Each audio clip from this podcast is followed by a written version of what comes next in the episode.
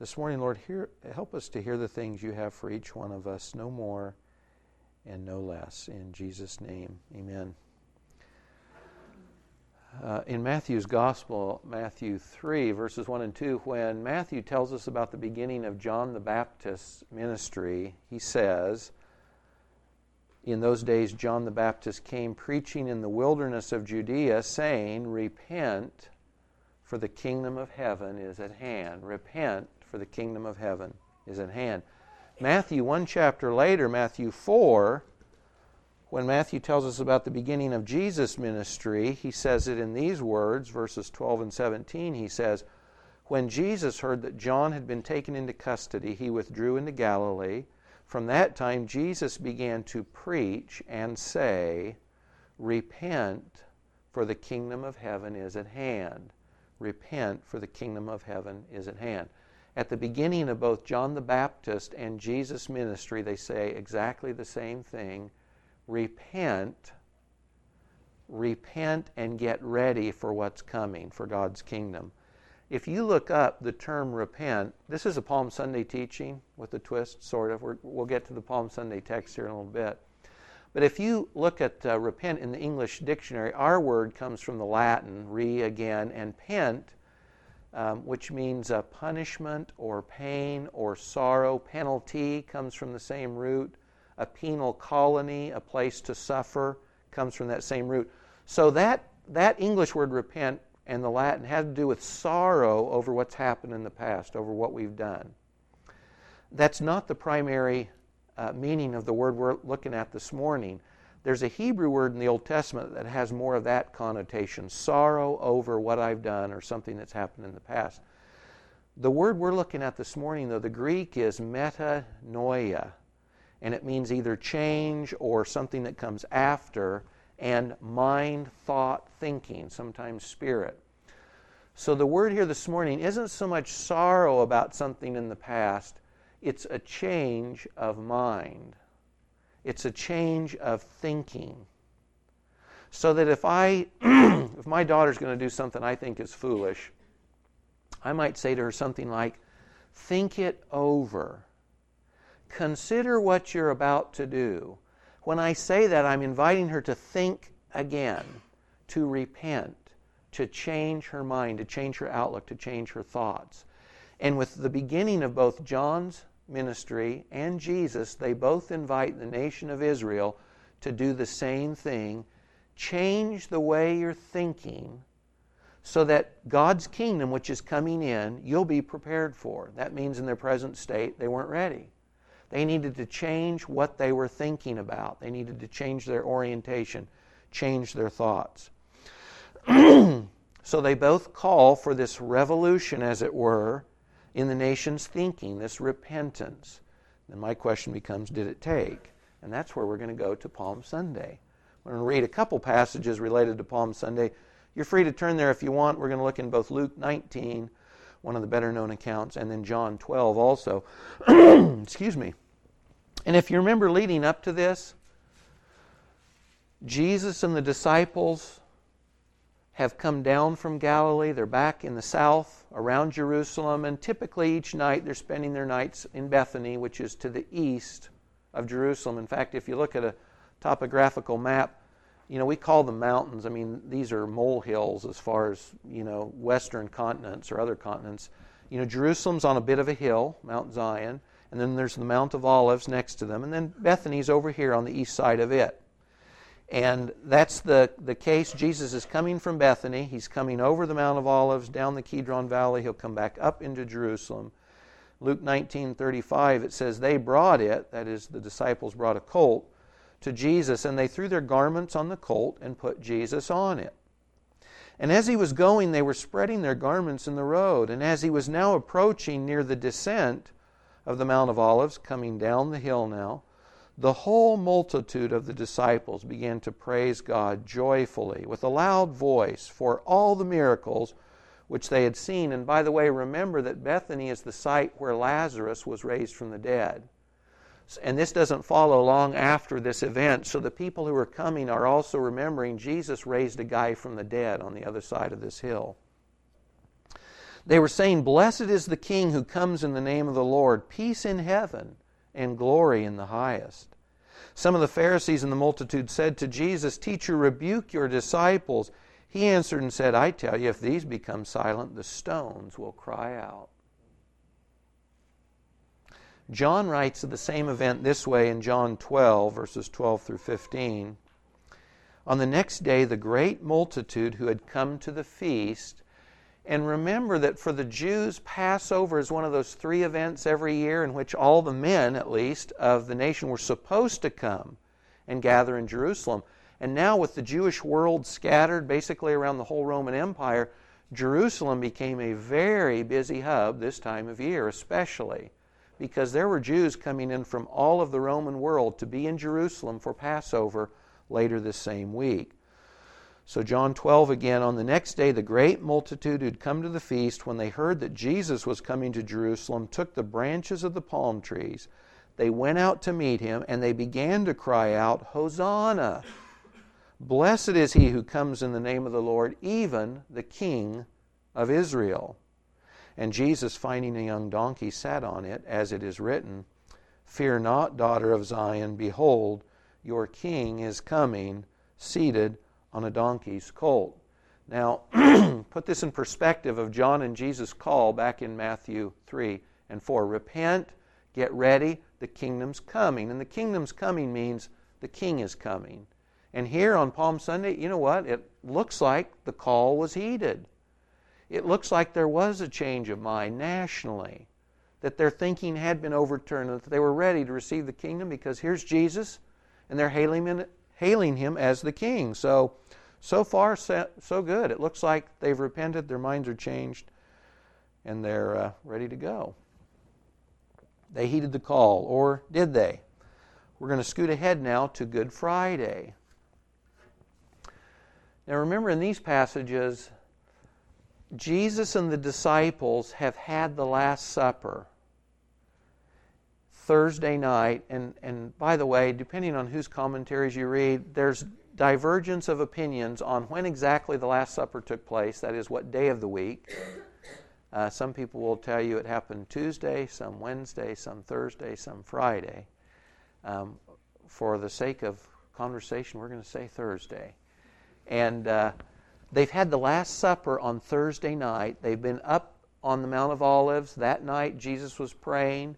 And then the officials from the temple have come out. They've arrested Jesus. You remember they've gone through a sham trial essentially at night. And they, they want to, as they've wanted all along, if you remember the gospel accounts, they want to get rid, that is, the Jewish leaders, of this pesky guy from Galilee. So they want to get him put to death they don't have the authority under Roman jurisdiction to put anyone to death themselves. When you read accounts of the Jews kind of spur of the moment killing someone, it was a riot. And if they were caught, they'd be punished by the Romans. They didn't have the authority to kill someone, to put someone to death. So at Matthew 27, they've brought Jesus to Pontius Pilate so they can get a death sentence. At verse 11, Jesus stood before the governor while he was being accused by the chief priests and elders, he made no answer. Pilate said to him, Do you not hear how many things they testify against you? He did not answer him with regard to even a single charge, so that the governor was quite amazed. At this feast, the governor was accustomed to release for the multitude any one prisoner they wanted, when they were holding at that time a notorious prisoner called Barabbas. When therefore they were gathered together, Pilate said to them, Who do you want me to release for you, Barabbas? He's picking a loser, he thinks, when he says this, of course, a loser, Barabbas, or Jesus, who is called Messiah, your king. He knew that because of envy they had delivered him up. For what it's worth, Pilate's guilty here, but he's trying to get Jesus off. He knows the leaders have brought him because they're envious. He thinks if he appeals to the crowd with whom Jesus is popular, they will ask for Jesus. This is the same crowd that hailed him, right, on Palm Sunday. So he thinks this is safe. I give them the option of a loser, Barabbas, or the one they've hailed as king, Jesus. The crowd will choose the king. While he was sitting on the judgment seat, his wife sent to him, saying, Have nothing to do with that righteous man. Last night I suffered greatly in a dream because of him. But the chief priests and the elders persuaded the multitudes to ask for Barabbas and to put Jesus to death. The governor answered and said to them, Which of the two do you want me to release for you? They said, Barabbas, that is, the multitude. Pilate said to them, Then what shall I do with Jesus who is called Christ? They all said, They all said, Let him be crucified.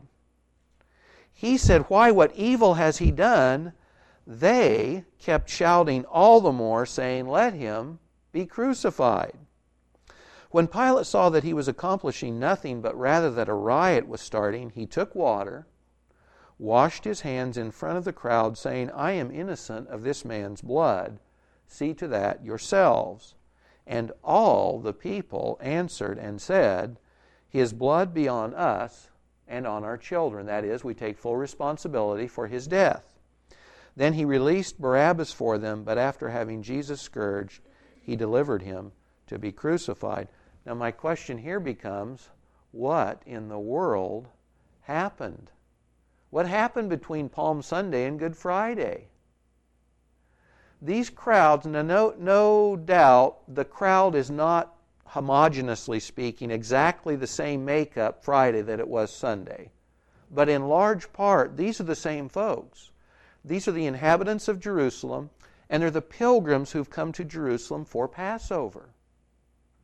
These are largely the same people who were there Sunday saying Hosanna to the Messiah, our King, who now on Friday are crying out, Crucify him. So, what happened? What happened between Sunday and Friday? This is my suggestion. Although the crowds were willing to go along with Jesus and they loved the thought of him being the, the military and political leader, they had no real change of mind. They had no real change of heart. They had no real repentance related to him and to God, so that they were easily swayed. So, going back to the call in Matthew 3 and 4, the call to the nation was change your mind, change your thinking, and be ready. And on Palm Sunday, it looks like it took. But on Good Friday, it's clear that it didn't. And I think the only, uh, in my mind, satisfactory answer as to why is because there was, in the first place, nationally, no genuine repentance.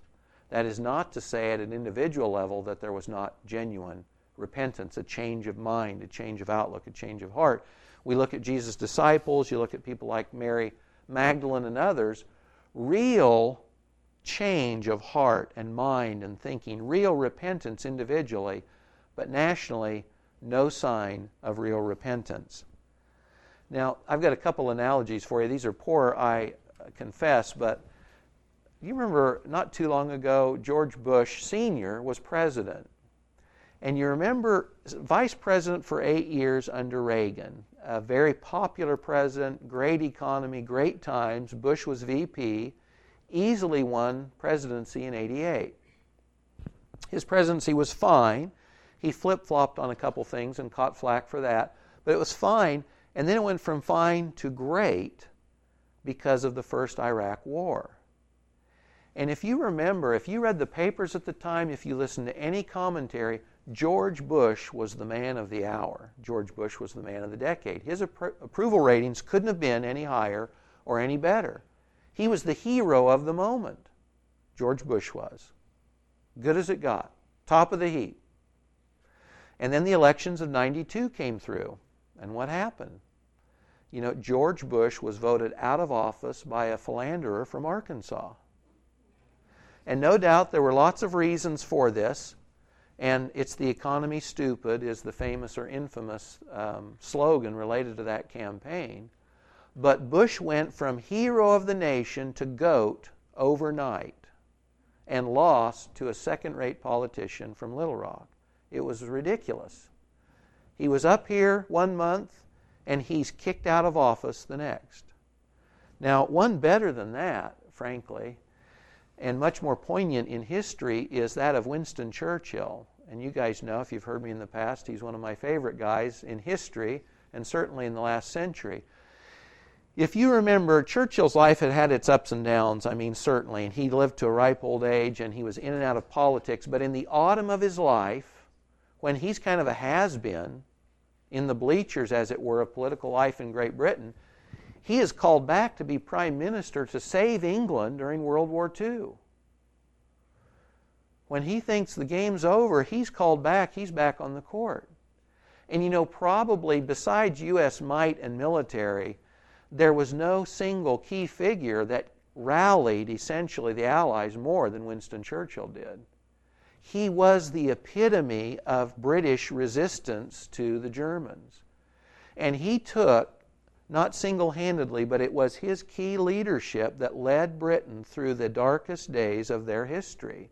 You know, that little island off the coast of Europe, they weren't sure they were going to remain a nation, and it didn't look like they would. And Winston Churchill was this key leader in this key role that led them to victory. And, you know, he twisted the arms of uh, the United States and Russia. He did everything it took to save Great Britain. I mean, both within the nation and without. And he was a real hero. And I want to read to you some words from one of his biographers, John Charmley, from his book, Churchill, The End of Glory. He's describing here May 8th, 1945, VE Day, Victory in Europe Day. They'd actually tried to put this off. The Germans had already surrendered but the tumult in Great Britain was growing so loud that they had to announce it. It was the cat was already out of the bag. They had to announce it. So on May 8th, they did. And Churchill goes on the radio to make this announcement. And this is what I'm going to read to you from, from here. At 3 p.m., May 8th, he broadcast the news of the German surrender to the nation from number 10 Downing Street.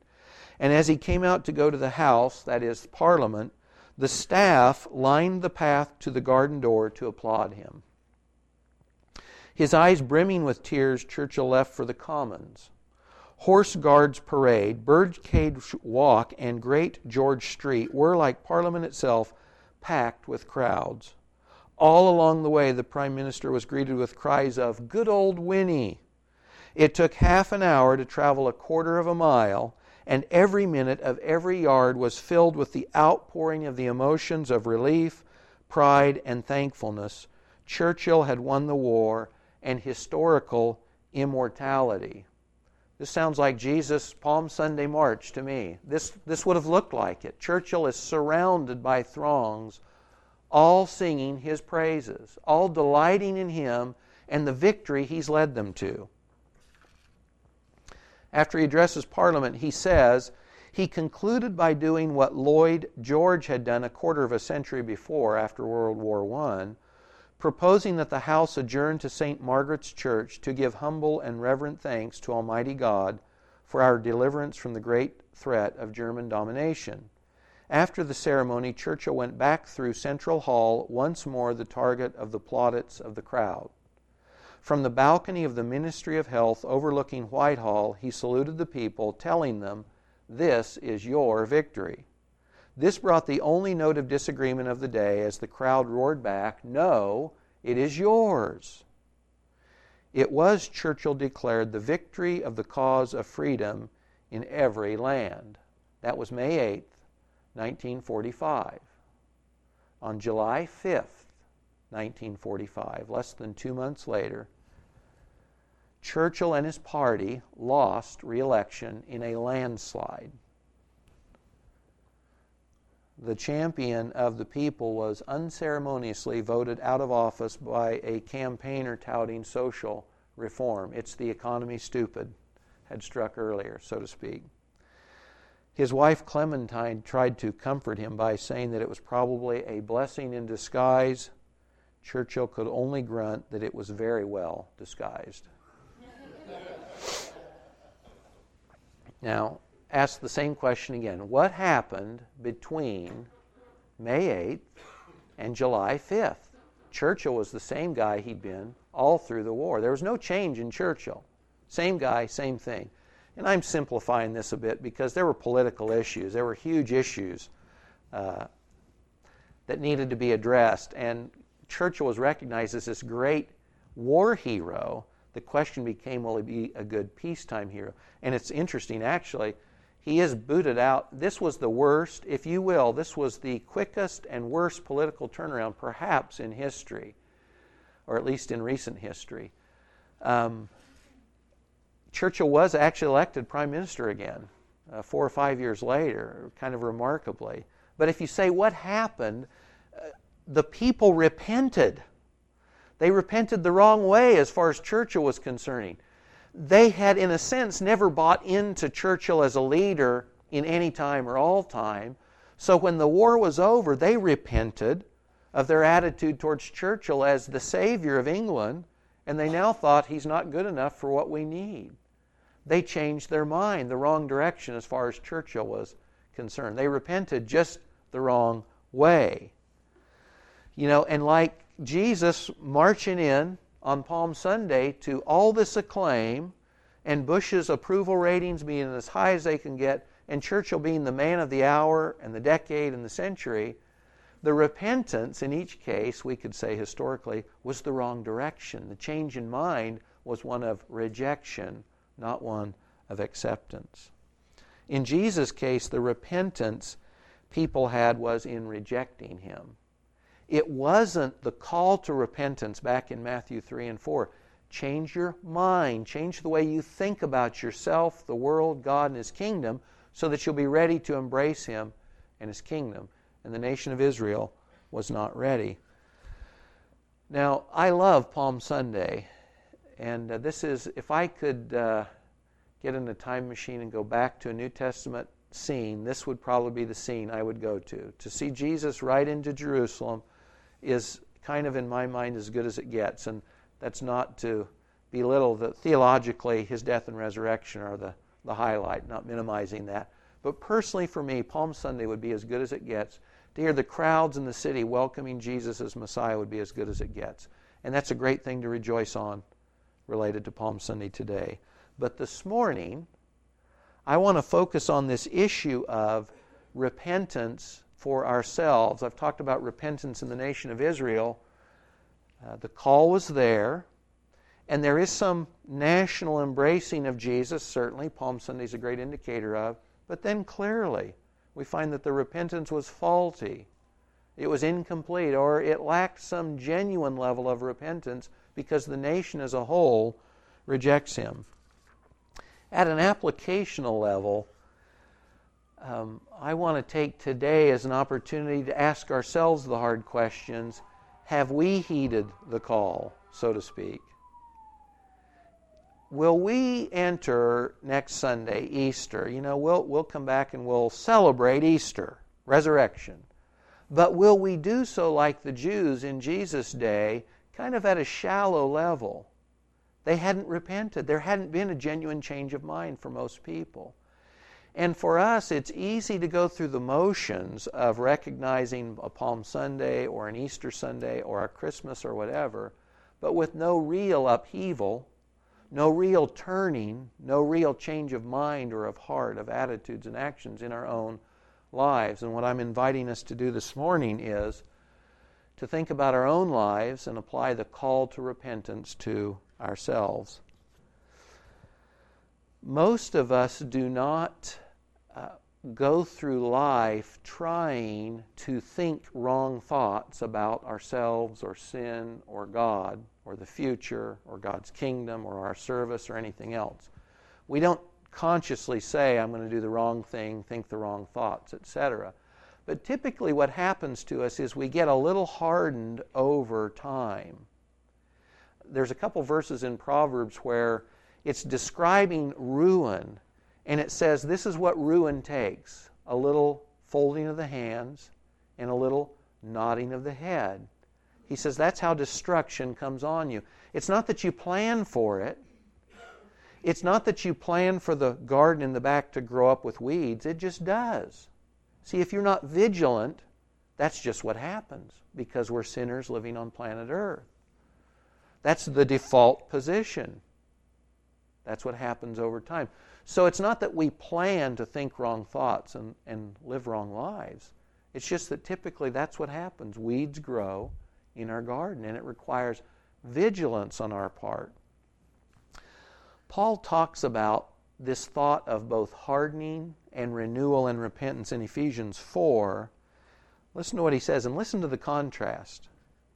He is writing to Christians. Remember this. He's writing to Christians in Ephesus, and he tells these Christians, walk no longer as the Gentiles walk.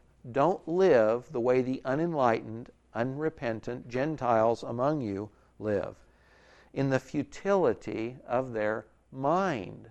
Their thoughts are vain. They're darkened in their understanding. That is, their thoughts are darkened.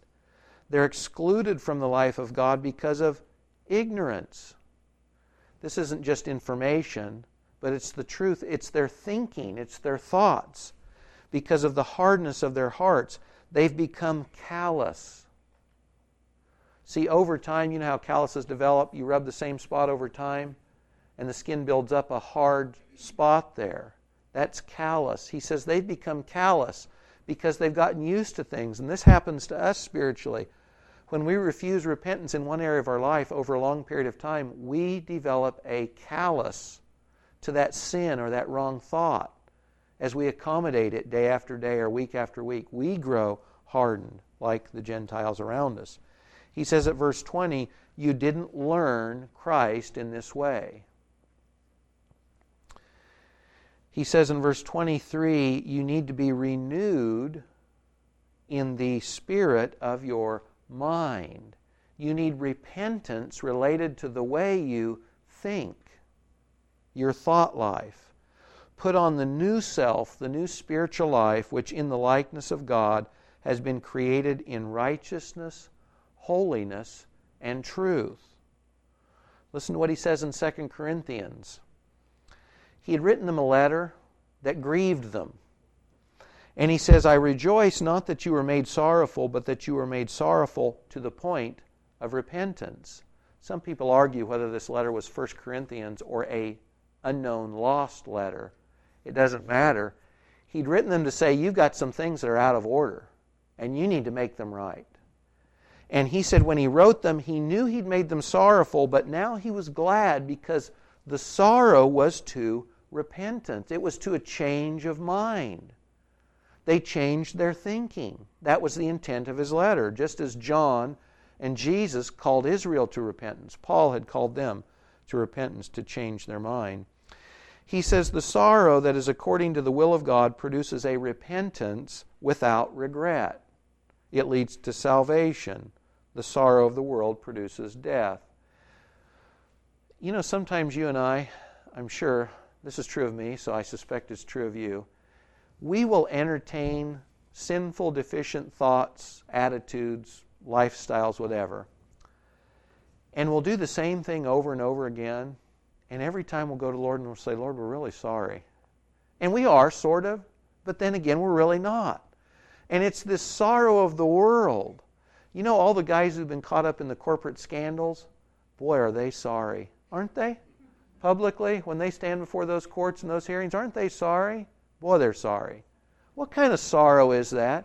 Is it a sorrow of repentance, a change of mind? Or is it a sorrow, I got caught and I got to pay the piper? Yeah, you bet. So Paul says you can be sorry and have no repentance.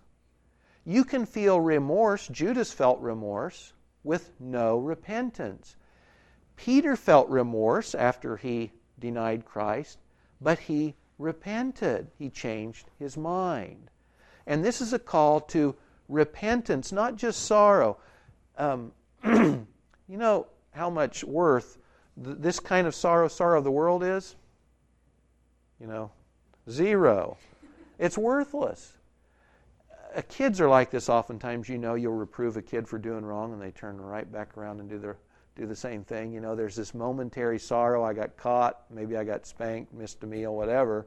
But there's no change of thinking. And this is not exalting the mind so much. This is not philosophical and it's not academic. If I say this is information, it's not information in a cold sense 2 plus 2 equals 4. because we are moral creatures, truth is apprehended morally, but truth is still objective and, in that sense, academic, philosophical, whatever you want to say. I hope, I hope I'm making this clear. I'm probably not. Um, it takes a, a morally sensitive heart to apprehend truth.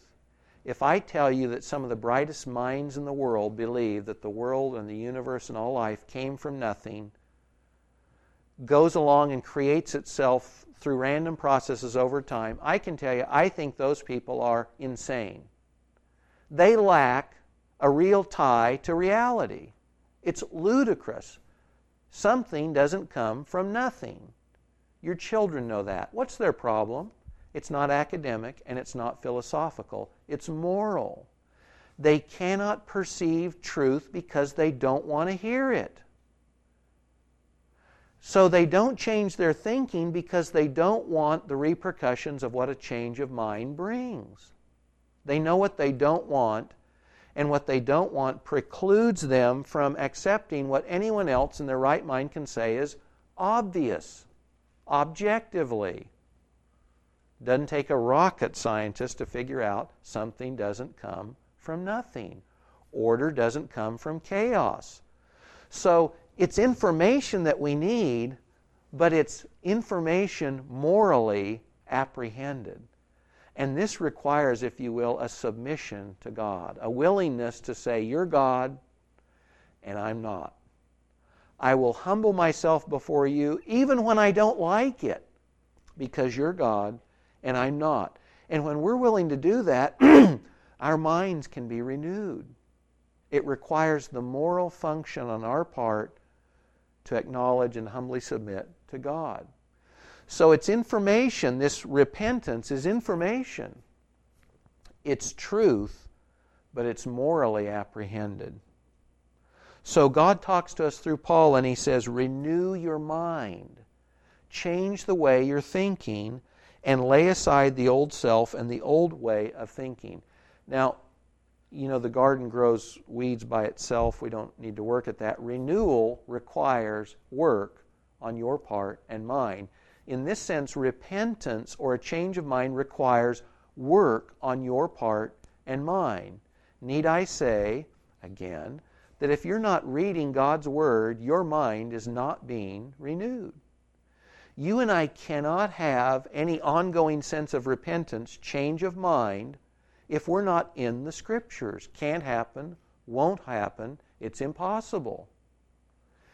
Our minds are bombarded day after day, week after week, with all the messages of the world around us. You look at magazines, you watch television, you hear the radio, you're on the internet, you name it. Your mind is taking in information, and a lot of it is weeds. It's weeds, it's the seed of weeds.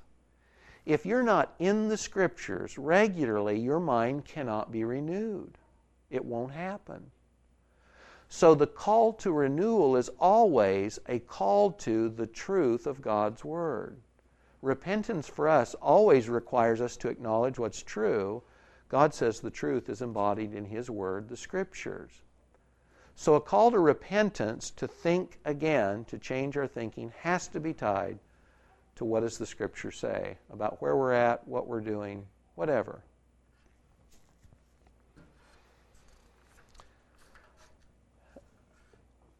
For the rest of the uh, morning and for next week, my hope is that we're, we're going to take a minute here and we're just going to be alone with the Lord and, and say, Lord, what areas do I need repentance in? A change of mind, a change of heart, a change of thinking, a change of attitude in. Um, we'll celebrate Easter and we'll sing God's praises here in a moment. And my hope is that we do so thoughtfully, not like the crowds on Palm Sunday in Israel. They rejoice for a moment. Where'd they go on Friday? I hope that we're rejoicing or praising or worshiping thoughtfully, repentantly, with renewed minds, changed thoughts, changed hearts. Uh, if we're not, we're just going through the motions. We're just going through the motions. I hope we can do so thoughtfully. Last uh, thing here as I close listen to what Paul says in 1 Corinthians 5. this is great for Easter because it has to do with the Passover. He's comparing the church in Corinth to a Passover meal. he says in 1 Corinthians 5 7, clean out the old leaven, that you may be a new lump, just as you are, in fact, unleavened. And just remember the Jewish Passover, one of the things they did in the original Passover in Egypt, they got rid of all the anything in their house that contained leaven. Leaven represented probably both sin, but it represented more than that. It represented their tie to their old life. Um, I know some bakers in here, and probably if you've baked bread in the past, you've baked, I think it's called friendship bread. You get a lump of dough from someone else that got it from someone else that got it from someone else that got it from someone else. When you make your bread, the yeast in that lump of dough causes your bread to rise. And as long as you take a lump off, a section off, the life, if you will, of your bread continues on and on and on and on. And that life is tied back to, to the first loaf of bread. When the Jews got rid of the leaven, they weren't just getting rid of sin, they were turning away from their entire old life in Egypt. So Paul says here to the Christians in Corinth, you be like those Jews at Passover, get rid of the old leaven. That's the old life, and it's the old way of thinking. He says, For Christ our Passover has been sacrificed. Let us therefore celebrate the feast not with old leaven, not with old thinking, not with unrepentant, unchanged lives, nor with the leaven of malice and wickedness, but with the unleavened bread of sincerity and truth. Truth. Our minds acclimated to what's true. So this morning, join me, and this week, join me, just in a time of reflection. Lord, what areas of my life do I need an upheaval in, a change of mind in, a change of heart in? What thoughts am I entertaining that I need to turn around from? What truth do I need to embrace? What weeds do I need to cut down?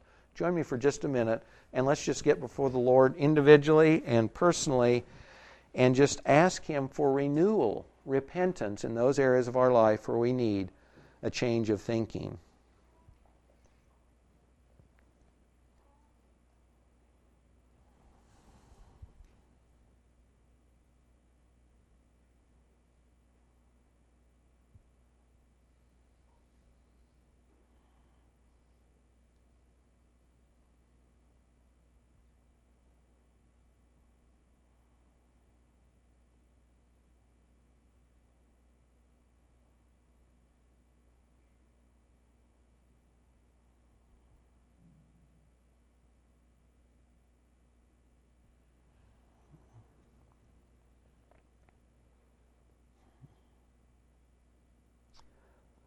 Father, thanks that at your doing, Christ, our Passover, has been sacrificed. Jesus, the Lamb of God, has died, has paid for the sins of the world.